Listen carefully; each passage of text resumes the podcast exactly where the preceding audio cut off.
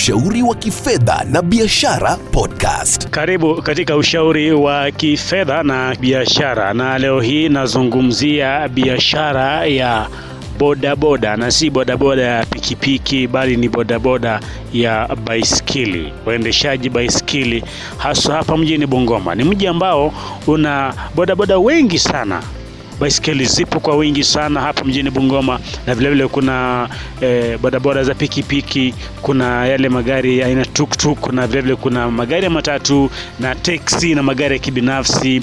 Mwanzo niweze kufahamu mwanzo, ndugu yangu, waitwa nani? Mi naitwa Benat Toya Machelachele. Ah, Bena, je, wewe ni mhudumu wa bodaboda hasa unaendesha baiskeli hapa mjini Bungoma kwa kibiashara. Kazi hii umeifanya kwa muda upi? Ha, sasa hivi nimefanya kwa muda wa miaka kumi. Aa, na hii kazi ya bodaboda imenisaidia manake niliendesha kwa muda wa miaka sita. Nilikuwa najaribu kusevu kama shilingi mia moja kwa siku, nikakuja labda kabla, kabla tufike kule, je, ni kipi kilikuchochea kuanza uh, biashara hii ya kuisha baiskeli? Uh, ni ile hali ya maisha, ugumu wa maisha. Sasa lazima kama mwanaume ujaribu ujaribu maisha Ukaamua sasa ni baiskeli. Yeah. Je, wakati ulipoanza kuendesha baiskeli biashara ilikuwaje? Je, kulikuwa na pikipiki nyingi jinsi ilivyo sasa hivi? hakukuwa na pikipiki, tulikuwa tuna baiskeli na pikipiki zile chache na tukutuku. Kwa hivyo kwa wakati ule au ukilinganisha biashara ya baiskeli miaka hapa awali, kwa hivyo kama ni miaka kumi, ni mwaka 2011 hivi ulipoanza. Je, ukilinganisha na sasa hivi mapato ni yapi ukilinganisha? Uh, mabato imepungua kidogo, lakini mimi bado niko tu na baiskeli yangu kwa sababu ni ngali na wale wateja wenye nilikuwa nao bado. Ukiangalia wa, utapata wasafiri anapoangalia e, ana, anataka kwenda kwa haraka sana. Je, kuna pikipiki na kuna baiskeli? Si wateja wengi wataendea pikipiki jamani? Uh, unajua sasa kuna wale mahasolas kama watu wa mjengo, biashara ndogo ndogo, wale maisha ya chini, labda ametoka kazini yako na 50 bob na mimi na baiskeli yangu nitambeba na 20 shillings, so uh, atakuwa amesave ile 30 shillings. Ule mwendo ambao pikipiki na, an- analipia shilingi hamsini unalipia shilingi ngapi? Uh, mi nalipisha ishirini. Naam. Na endapo labda ni mwendo ambao anaweza anatumia shilingi mia moja kulipisha wewe usafiri, nauli yako atafanya shilingi ngapi? Uh, kama shilingi hamsini ama arobaini.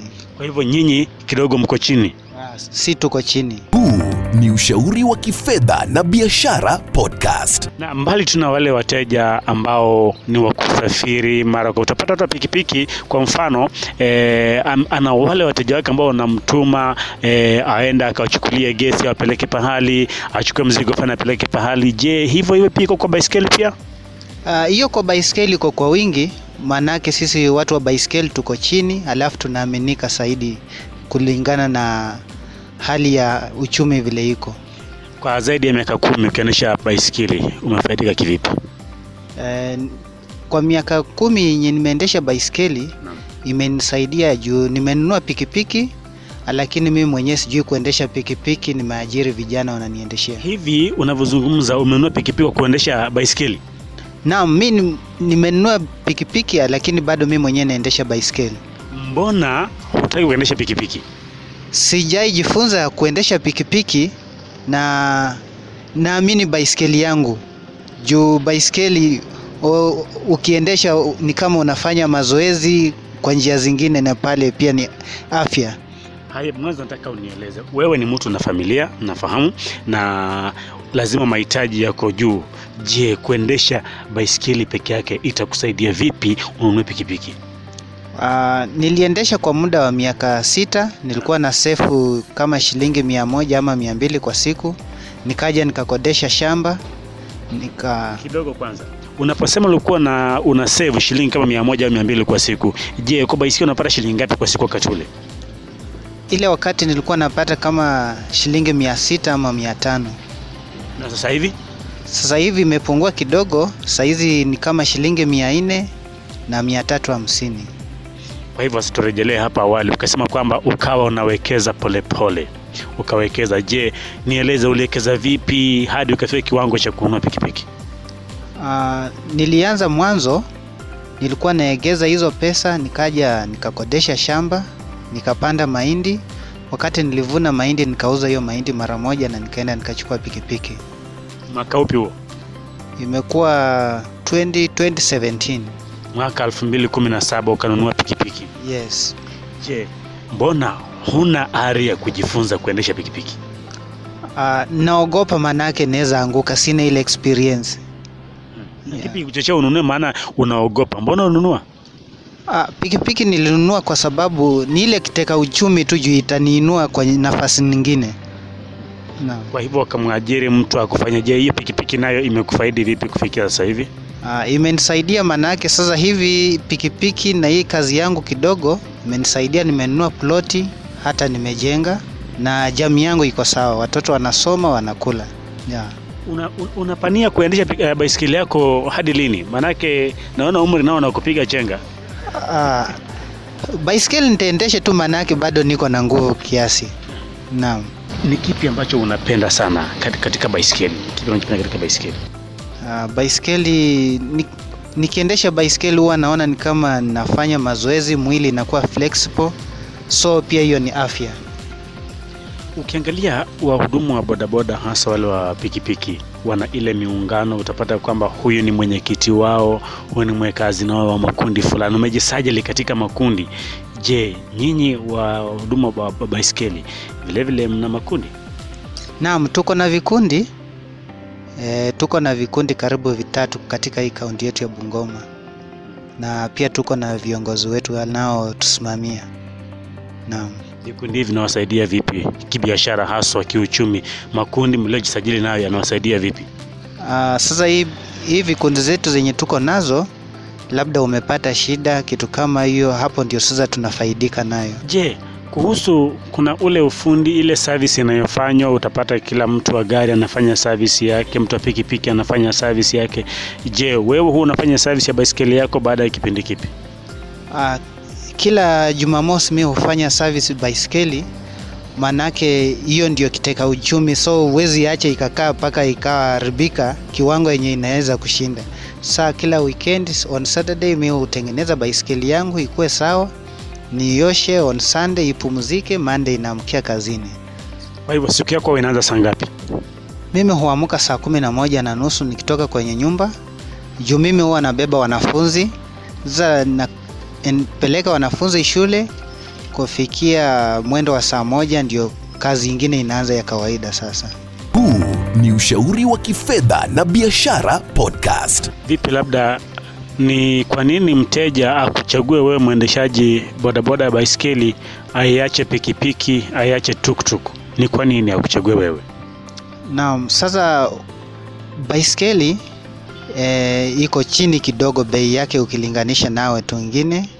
Alafu baiskeli unaweza ingia ndani juu unaenda mpaka kwa boma ya mtu uende umchukulie kile anataka, ama kama anataka labda kununua kitu supermarket, anaweza kupigia simu akutumia pesa, uende kwenye supermarket umfanyie shopping hata shilingi elfu tatu na unamrejeshea kwake na anakupea hiyo yako tu shilingi ishirini yenye ya kazi, na hiyo ndio tunaridhika nayo. Hujawahi tumwa na ukahisi ya kwamba hapa ni mcheze short kidogo, mteja wangu? Ah, hiyo haiwezekani, manake hii ni kazi yenye unaipenda na ni mahali penye unakulia. Sasa uaminifu ni kitu ya muhimu sana katika kazi yoyote ile ambayo unafanya, iwe kwenye ofisi, iwe wapi, uaminifu ni kitu ya maana sana. Kwa hivyo lazima ujenge ule uhusiano bora kati yako na wateja wako. Naam, hiyo ni kitu ya muhimu sana, kwa maana ukiharibu uhusiano na wateja wako, kesho utafanya kazi ipi? Nao ndio tunategemea.